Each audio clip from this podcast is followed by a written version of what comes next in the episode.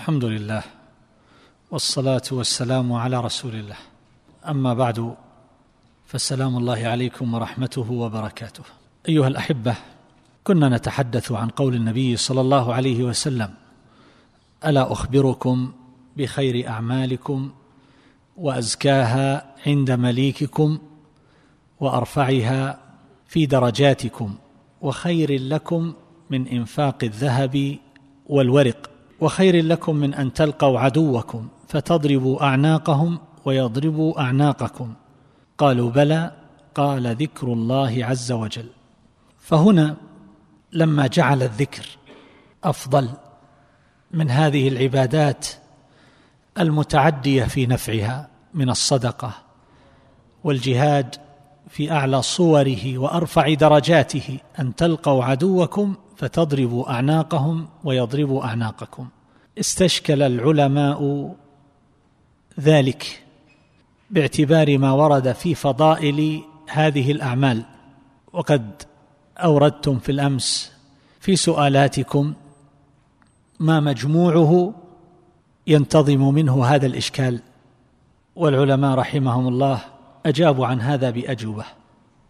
الأول ما ذكره الحافظ ابن حجر رحمه الله عند شرحه لبعض ما جاء في الذكر من أن المراد بالذكر هنا في هذا الحديث حديث أبي الدرداء رضي الله تعالى عنه. المراد الذكر الكامل الذي يحصل فيه التواطؤ بين اللسان والقلب. فاللسان يكون ذاكرا لاهجا بذكر ربه تبارك وتعالى والقلب يكون حاضرا مواطئا له. فاجتمع القلب واللسان على هذه العبادة الجليلة فالقلب يستحضر عظمة المعبود تبارك وتعالى ويستحضر معاني هذه الأذكار وما في مضامينها من الهدايات فيكون بهذا الاعتبار أفضل على هذا القول على هذا الجواب. من ذاك الذي يقاتل الكفار من غير استحضار لذلك. يعني لا يقوم في قلبه ما يقوم بقلب ذلك الذاكر الذي قد استحضر عظمة الله عز وجل وحضر قلبه مع الذكر. ومن ثم فهو يقول بأن أفضلية الجهاد إنما هي بالنسبة إلى ذكر اللسان المجرد يعني لو فرض أن أحدا يذكر الله بلسانه من غير مواطأة القلب فالجهاد أفضل من ذلك. فهذا عمل وهذا عمل. ولكن الذي يذكر ربه مع مواطأة القلب يكون في حال أفضل من المجاهد وغير المجاهد لأنه اجتمع له بذلك عبادة القلب وعبادة اللسان بالذكر وهما من أجل العبادات وأشرفها وأفضلها. وهكذا أيضا ذاك الذي يتصدق أو يصوم فإذا كان هذا المجاهد أو المتصدق أو الصائم قد حصل الذكر مع هذا العمل الشريف من صدقة أو جهاد أو صيام أو غير ذلك فيكون قد بلغ صاحبه الغاية القصوى. هذا سيأتي ما يوضحه أكثر. هذا قول الحافظ ابن حجر. يعني خلاصته أن الذي يذكر الله بلسانه وقلبه أفضل من ذاك الذي يجاهد الكفار من غير ذكر لله تبارك وتعالى. والسبب في هذا أن الجهاد إنما أقيم من أجل إقامة ذكر الله تعالى.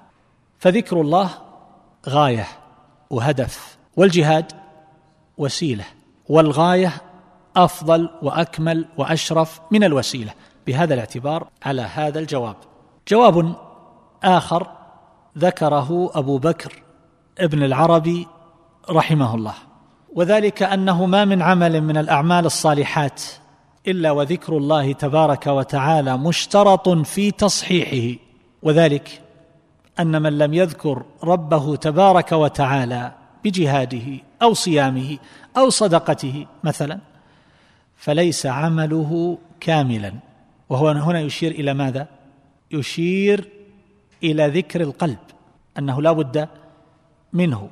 يقول فصار الذكر أفضل الأعمال من هذه الحيثية باعتبار أن هذه الأعمال في الصور اللائحة في الظاهر من صدقة أو جهاد أو نحو ذلك إن خلت البواطن مما يصححها ويقويها ويضبطها فإنها تكون اعمالا ناقصة بل قد تكون اعمالا حابطة إذا فسدت فيها المقاصد.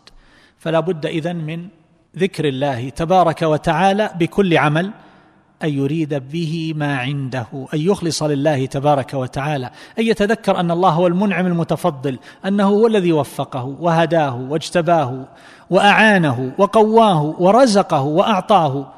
فصار عاملا بهذه الطاعة. الذين يؤتون ما آتوا وقلوبهم وجلة كما في حديث عائشة كما سبق في بعض المناسبات يتصدقون ويصومون ويصلون ويجاهدون ويخافون ألا يقبل منهم. وابن عمر رضي الله عنهما يقول لو أعلم أنه قبلت لي سجدة واحدة لم أبالي. لماذا؟ إنما يتقبل الله من المتقين. فهذا ذكر للقلب. فيكون هو الأصل. فابن العربي نظر إلى هذا المعنى ومن ثم ترجح الذكر على هذه الأعمال وليس المراد به مجرد الذكر باللسان من غير مواطأة القلب على قول هؤلاء. الحافظ ابن القيم له جواب ثالث وهو أجود ما وقفت عليه من أجوبة أهل العلم وفيه مزيد شرح وإيضاح وتفصيل وبيان على ما قاله الحافظ بن حجر وإن كان لا يعارضه ولكنه أشمل وأوضح وأكمل. فابن القيم رحمه الله يقول المراتب ثلاث مراتب الأعمال والعاملين ثلاث. هنا ذكر وجهاد معا. ودعونا نجعل المثال بما ذكره الحافظ ابن القيم وهو الجهاد باعتبار أنه ذروة سنام الإسلام. ورد فيه من الفضائل كما في حديث عشر ذي الحجة وفضل العمل فيها وقال إلا رجل خرج بنفسه وماله فلم يرجع من ذلك بشيء. اذا عندنا المرتبة الأولى المرتبة العليا ذكر وجهاد اجتمع فيها الذكر مع الجهاد فهذا بلغ الغاية. ولهذا قال الله عز وجل يا أيها الذين آمنوا إذا لقيتم فئة فاثبتوا واذكروا الله كثيرا لعلكم تفلحون. إذا لقيتم فئة فاثبتوا في ميدان المعركة واذكروا الله كثيرا لعلكم تفلحون أي من أجل أن تفلحوا. فذكر الله تبارك وتعالى مطلوب في أشد المواقف عند التحام الصفوف. إذا لقيتم ما قال إذا خرجتم إلى الجهاد فالذكر فيه مطلوب ولكنه أيضا إذا حصلت المواجهة والالتحام مع العدو فهنا ذكر الله تبارك وتعالى مطلوب. وهذا له من الفوائد والمنافع والآثار الشيء الكثير. به تحصل الطمأنينة حينما تتحرك القلوب حينما تتطاير الرؤوس ويحضر حمام الموت وتهتز وتضطرب كثير من القلوب فالعبد في هذا المقام يحتاج إلى ذكر ليثبت وليس بحاجة إلى كاميرات. فتضطرب عليه نيته وينفرط عليه قصده وإخلاصه وبحاجة إلى ذكر وإخبات وخفاء في العمل. أحوج ما يكون العبد في هذا المقام إلى الانقطاع من كل الأسباب وإلى جميع أنواع الالتفات في هذا المقام. اذكروا الله كثيرا لعلكم أي من أجل أن تفلحوا. وما أضر على المجاهدين من هذه الكاميرات التي لربما تخطف النيات فيحصل الفشل والتراجع والهزيمة. هذه أمور نحتاج أن نتفطن لها من أجل أن نبقى على حال من السداد والعمل الصالح لأن الإنسان يبذل أغلى ما عنده وهو مهجته. فلا بد أن تكون النية صافية في هذا المقام. فهنا يحتاج إلى ذكر الله بالقلب واللسان كثيرا كثيرا. وليس ذلك بالشيء القليل لأن هذا هو الزاد الحقيقي لأن النصر من عند الله. فالله لما أنزل الملائكة قال وما جعله الله إلا بشرى ولتطمئن به قلوبكم وما النصر إلا من عند الله. بأقوى صيغة من صيغ الحصر النصر من عند الله. ليس بقوتكم إمكاناتكم ليس بمدد السماء من الملائكة إنما من الله وحده. فهنا ترتبط القلوب به تبارك وتعالى فيحتاج العبد إلى ذكر كثير بقلبه وإلى ذكر كثير بلسانه. اذكروا الله كثيرا لعلكم تفلحون. فهنا المرتبة الأولى ذكر وجهاد. هذا أعلى المراتب. المرتبة الثانية وهو الذكر بلا جهاد. فهذا أفضل من جهاد بلا ذكر وأفضل من صدقة بلا ذكر يعني من غير حضور القلب ولا ذكر اللسان. فذكر القلب واللسان أفضل من جهاد بلا ذكر ومن صدقة بلا ذكر ومن صوم بلا ذكر. المرتبة الثالثة وهي الجهاد بلا ذكر. صار عندنا إذن بالترتيب أعلاها جهاد وذكر المرتبة الثانية ذكر بلا جهاد المرتبة الثالثة جهاد بلا ذكر. وضع مكان الجهاد صوم صدقة أعمال أخرى من الأعمال الصالحة. وذلك كما سبق لأن الجهاد وسائر الأعمال كالحج والعمرة إنما شرع ذلك لإقامة ذكر الله تبارك وتعالى. وهذه الأجوبة كما ترون قريبة. جواب الرابع قاله جماعة من أهل العلم أن المراد بذلك فئة معينة فئة خاصة. أن النبي صلى الله عليه وسلم وجه هذا الخطاب لقوم معينين وليس لكل الأمة. فهؤلاء بالنسبة إليهم وإلى قدرهم وإمكاناتهم الذكر أفضل الأعمال بالنسبة إليهم بمعنى أنهم ليس فيهم قوة وبلاء وشجاعة وبأس وإنما العبادة التي يمكن أن تتأتى منهم هي الذكر. يقولون لو خوطب بذلك الشجاع الباسل المتأهل للنفع في القتال لقيل له الجهاد ولو خوطب به غيره فإنه قد يذكر له عمل يناسبه ويصلح لمثل حاله. إن كان غنيا قيل له الصدقة وهكذا. فقد يكون بالنسبة لهذا المعين تعليم الناس أفضل من الجهاد وبالنسبة لذاك الصدقة أفضل من الجهاد وبالنسبة للآخر الذكر أفضل من الجهاد. أما ذاك الشجاع القوي الذي فيه بلاء ونفع ودفع وبأس فالجهاد أفضل في حقه.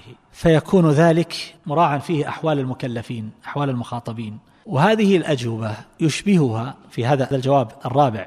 تجدون ما يشبهه في الكلام على قوله صلى الله عليه وسلم خيركم من تعلم القرآن وعلمه قالوا أبو بكر عمر رضي الله عنهما كبار الصحابة. بعض هؤلاء لم يشتغلوا بتعليم القرآن تعلم القرآن وعلمه. ما قال تعلم القرآن أو علمه بل جمع بين الأمرين. فكيف يكون هؤلاء الذي تعلم القرآن وعلمه أفضل خيركم؟ بعضهم يقول خاطب معينين كانوا أمامه فوجه إليهم الخطاب فيقول لهم خيركم من تعلم القرآن وعلمه فلا يسري هذا الحكم على جميع الصحابة أو جميع الأمة. هكذا قال بعض أهل العلم. نفس السؤال ونفس الإشكال. جواب خامس قدم بين يديه احتمالات وتساؤل. ذكره صاحب المنتقى في شرح الموطأ. حينما تكلم عن قوله لما أجابه النبي صلى الله عليه وسلم قال ذكر الله تعالى قال الذكر هنا يحتمل معاني.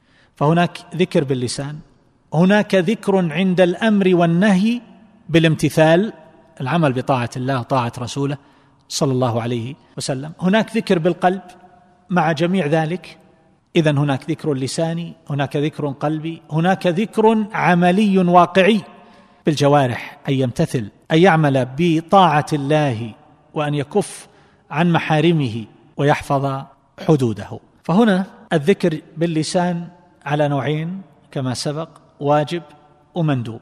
قالوا فالواجب مثل قراءة الفاتحة في الصلاة تكبيرة الإحرام التسليم في الصلاة وما جرى مجرى ذلك. والمندوب سائر الأذكار من قراءة القرآن والتسبيح والتهليل ونحو هذا. قالوا أما الواجب من الذكر فممكن يحتمل أن يفضل على سائر أعمال البر من الجهاد والزكاة وغيرها. يعني يمكن أن يكون المراد الذكر الواجب لأن كلمة ذكر مجملة.